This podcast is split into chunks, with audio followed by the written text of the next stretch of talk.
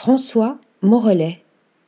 Figure majeure de l'abstraction géométrique, précurseur de l'art minimal, mais aussi de l'art interactif, chantre des chiffres et du hasard, de la courbe et de l'angle droit, de l'ordre et du désordre, de la géométrie lunatique et de la répartition aléatoire, François Morellet, 1926-2016, est un bréviaire de l'art contemporain à lui tout seul.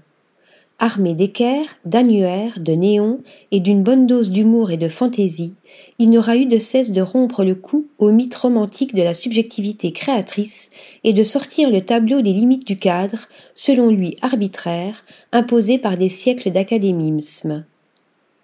Concevant l'œuvre comme un espace mental et visuel, mais aussi sensuel, sonore, olfactif, propre à sortir le spectateur de sa dépendance apathique qui lui fait accepter d'une façon passive non seulement ce qu'on lui impose comme art, mais tout un système de vie.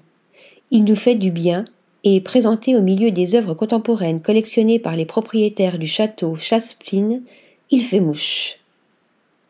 Article rédigé par Stéphanie Duloup.